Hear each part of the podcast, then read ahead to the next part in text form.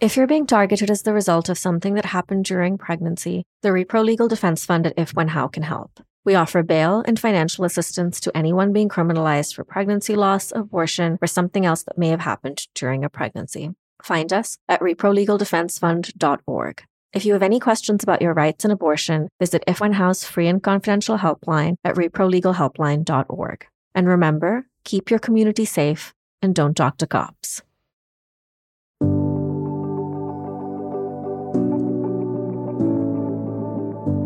This is Nobody Criminalized How the State Controls Our Bodies, Families, and Communities. I'm Rafa Kidvai, Director of the Repro Legal Defense Fund at If When How. On our podcast, we talk with experts, activists, and advocates whose daily work intersects with reproductive justice and the state's targeting of marginalized communities. SisterSong, a reproductive justice collective led by women of color, defines reproductive justice as the human right to maintain personal bodily autonomy, have children, not have children, and parent the children we have in safe and sustainable communities. You will hear us restate this shared commitment throughout our interviews, because regardless of the issues guests focus on, that is ultimately the world we all intend to create. Our guest today is Rabbi Danya Ruttenberg. Danya is a scholar in residence at the National Council of Jewish Women, where she helps activate the Jewish community in work for abortion justice. We talk with her about her journey to becoming a rabbi, her work with Rabbis for Repro, an organization bringing together rabbis to support reproductive freedom and rights, and how she believes the Jewish faith has deepened her belief in abortion access for all.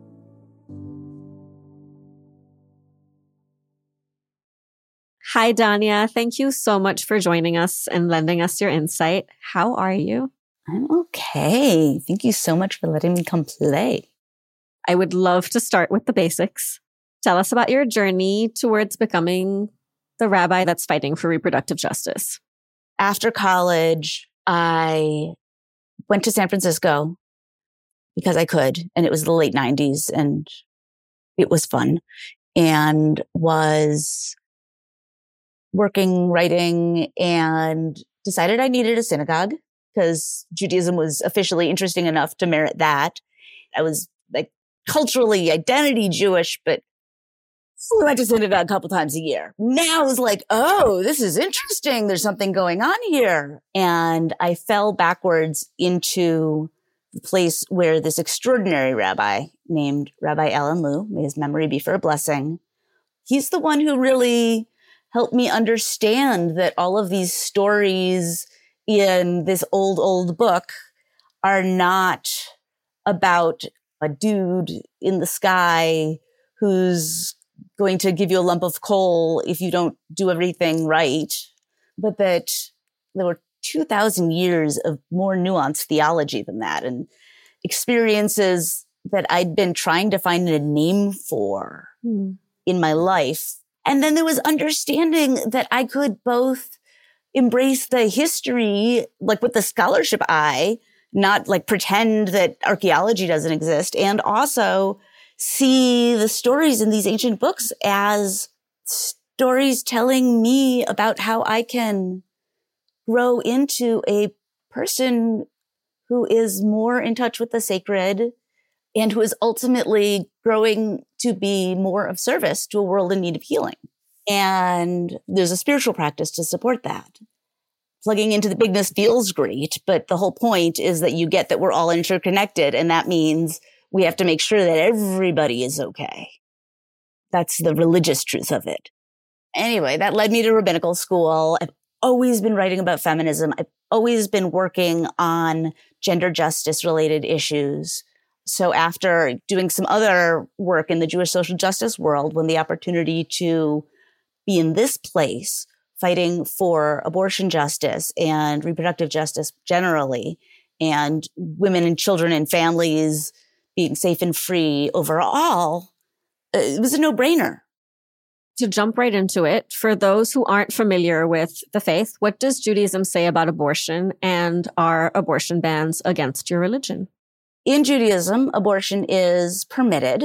And if the life of the pregnant person is endangered, it's required according to Jewish law. It's considered a mitzvah, a commandment. And for us, the fetus is not considered to have the full status of personhood until birth, basically. Initially, first 40 days, it's considered quote unquote mere water. And I know Islam has a similar first 40 day mark. And then from 40 days until labor, it's considered part of the pregnant person's body. You know, we have texts that are 2000 years old, older than that, that make it really clear. Thanks for making it really clear for us. In a world where the American narrative about religion and abortion has really been talked about through a conservative Christian lens, I would love to know how your understanding of Judaism informs your stance on abortion. I was for abortion justice before I became a religious Jew. And the deeper I go into my texts, the more I respect the thoughtfulness with which some of our commentators, I don't agree with all of them, right? You have sure. Uh, thousands of years of dudes writing books and they are not equally thoughtful about the pregnant person situation. We can put it that way. But some of these men writing in the 17th century went to such great pains to name that woe is a perfectly valid reason. Someone is feeling woe. That's it. If you're feeling suffering, that is enough. That emotional pain is equal to physical pain. That mental health needs are physical health needs. I mean, these are all, I don't know that they've, they've changed my stance on abortion so much as deepened we always place the experience of the pregnant person first and their emotional life matters. You don't need a reason. Nobody needs to have a reason, right? And all reasons are good reasons. Yeah. And abortion on demand without apology means without apology. There's a 17th century dude who was in Algeria who was told there are a bunch of women who are self-managing their own abortions, medication, probably herbs. Dude, is that okay? And he kind of walks through the sources and walks away and he's like, it's fine. There's no check with your husband first. It's just like, this is your world. This is your body. Go take care of yourself. Absolutely that you want abortion access for all people. Mm-hmm. abortion access has been dwindling across the country. There's many restrictive laws and people that are pushing them have a really particular understanding of Christianity to really push an anti-abortion agenda. How do you feel about these restrictions now being applied to Jewish people who want abortions? First of all, this is a violation of our First Amendment rights. It's a violation of everybody's right under the establishment clause because you cannot make policy based on one person's or one community's subjective ideas about religion and when life begins. And as I just noted, Judaism's ideas about personhood are very different as are Islam's. And, you know, if you're an atheist, if you're agnostic, and it's also a violation of the free exercise clause because there are plenty of times when Judaism doesn't just permit, but even requires abortion. And the state of Texas will say no. So that's another First Amendment violation. And then it makes me furious because it's such junk readings of these texts.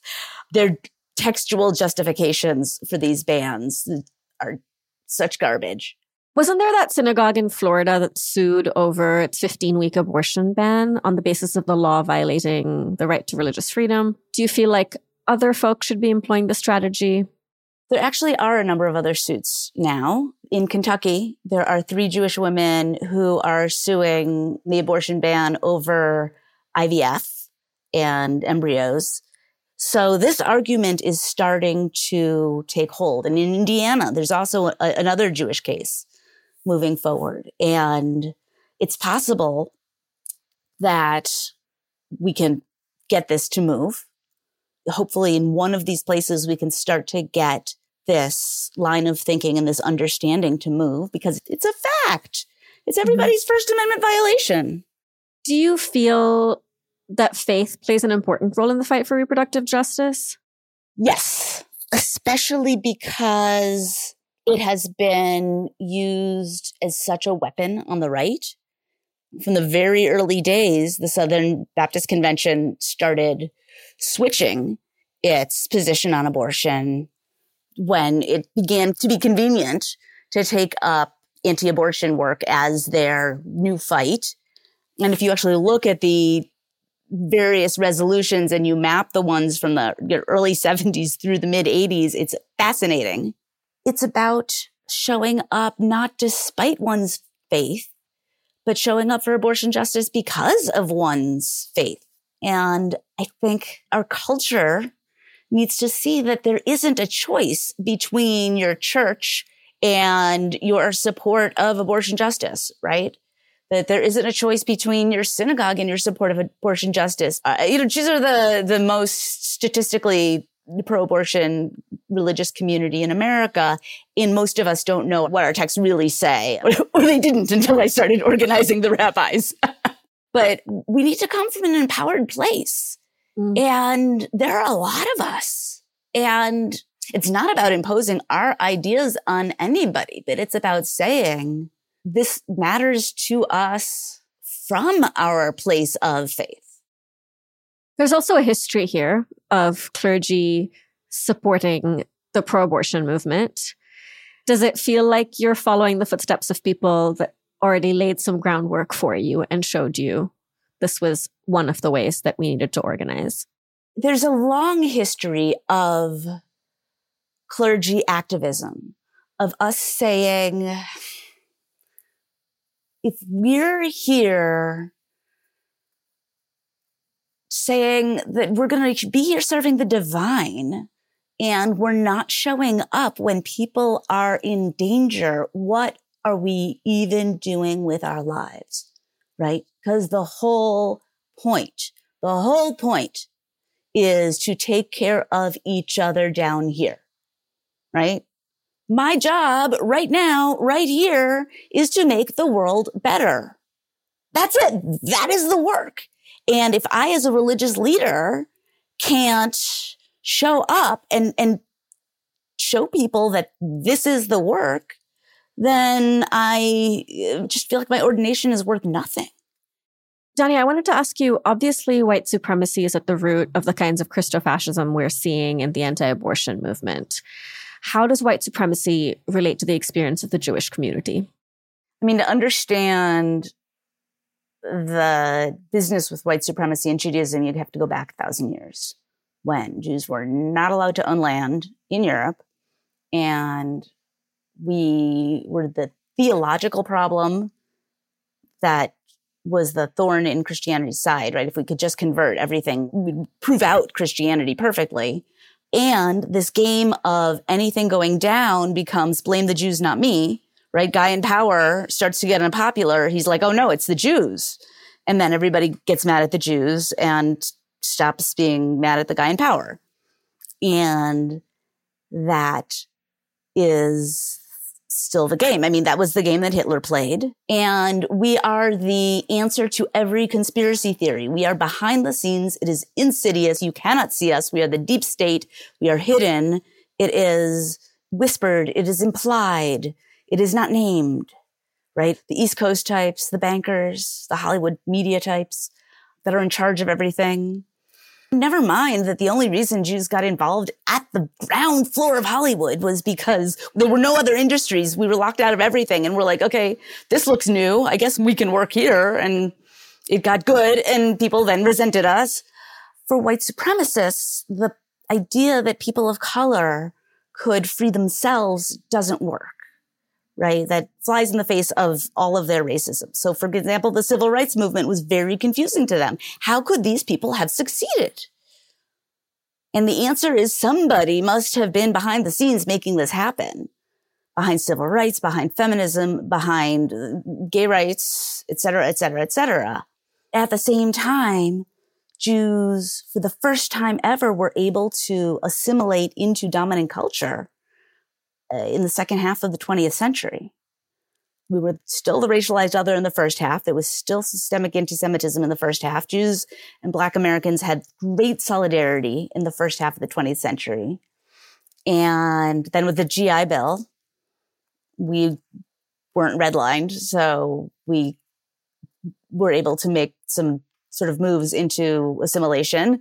And then with the civil rights bill, no discrimination based on creed, white Jews managed to get absorbed into whiteness in a whole different way. And so it's complex. The way out, the only way I think is for white Jews to own the privilege that they do have in American society, which is there and real. And I have. And for everybody else to really educate themselves on what anti-Semitism is and to recognize it and to be willing and able to own it. And then we can all do the solidarity work that we're meant to do. You talking about how this is ultimately about making a safe world where people feel cared for makes me think about you talking about rest and Sabbath keeping as a radical act. How do you encourage people to embrace the idea that rest is radical? Capitalism tells us that value is what we do, what we make, what we produce, what we offer, our labor. And that we're never allowed to stop. And so deciding to stop and to say, I am more than this I am not this cog for you is already a radical act. It's a reclaiming of the self that I think is profound and necessary. Do you think rest is a repro justice issue?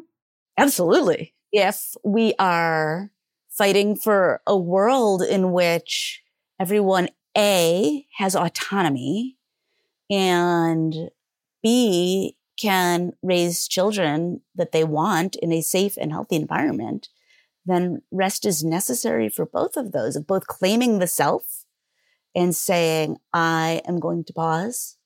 I am making this choice and teaching our children that they have to give this to themselves, that they have to care for themselves, that they need to attend to the things that fill them up and bring them wholeness. It's a skill that, they, that people need for their lives, truly. Totally. So much unlearning to do there and relearning. Okay, tell us about Repro Shabbat. Repro Shabbat is an annual event and it's a time for the whole Jewish community to come together and have everybody making space to talk about abortion justice and reproductive justice more broadly and to learn what our tradition says about abortion, but also to make space for people to tell their abortion stories in synagogue, to hear other people's stories, to look at amazing Jewish repro justice art that we have this year, to have deep conversations about their own experiences with their own reproductive lives, which everyone has a reproductive life, even if their life includes the choice not to reproduce. Anybody with a body has something to say. And it's a, it's a time for us to remember why this is so important and to learn more about why this is so important and about who's really impacted and how we can better center those who are most impacted and follow their lead and get energized to take bigger actions. I would love to know what the phrase nobody criminalized means to you, since that's the name of our podcast. Everybody needs to be safe, whatever their documentation status, whatever their gender. Why does the state need to know what gender people are? Certainly, whatever happens in their life around abortion. In my tradition, it is the fetus is part of their body until birth. Let people be the captains of their own body. It means a revolution in thinking about what criminalization is. Mm. Mm-hmm. And why we criminalize. I mean, abolition is a reproductive justice issue. And the concept of criminalization and what it is and what falls under that category and what doesn't and why and who benefits mm-hmm. is deeply part of it. And the history of bodies being controlled by the state is a lot about race. It's a lot about economics. A world in which no body is criminalized is a world with so much more liberation in it. That was really beautiful. I love hearing your words. You do such a good job of relaying messages of hope to folks around you. And I would love to hear why you think hope is important. First of all, you know, Mariame Kaba is right in that hope is a discipline, right? It is something that you can choose and it can be hard when things feel dark and they have ever been dark before. And we have found our way towards light. We have found ways to keep each other as safe as possible. And we have found ways to come together and to push together. And our way forward is together. The only option for us is solidarity across communities and understanding how deeply interlocked all of the issues on our plates are. Right? This is not about fighting. Oh, we can't talk about mass incarceration. We're busy talking about reproductive justice. That old game the left used to do. Like it's all one thing. Mm-hmm. We are all together, different parts of the knot on trying to untangle. And I believe we can do it. And I think it's going to be hard in the middle before we get there. But I think we can. And I think the more we are determined to choose hope, the more people we can help and save even during the hard parts. Thank you, Danya. Thank you for being here. It was really, really lovely to speak with you. Thank you for having me. It's always so wonderful to talk to you. As we wrap up with Danya, we've discovered some key takeaways how her Jewish faith fostered her compassionate stance on personal autonomy, the universal call to care for each other, and the revolutionary impact of rest and Sabbath. By setting aside time to nourish our spirits and reevaluate our priorities, we can cultivate a deeper connection with ourselves, our communities, and the world around us.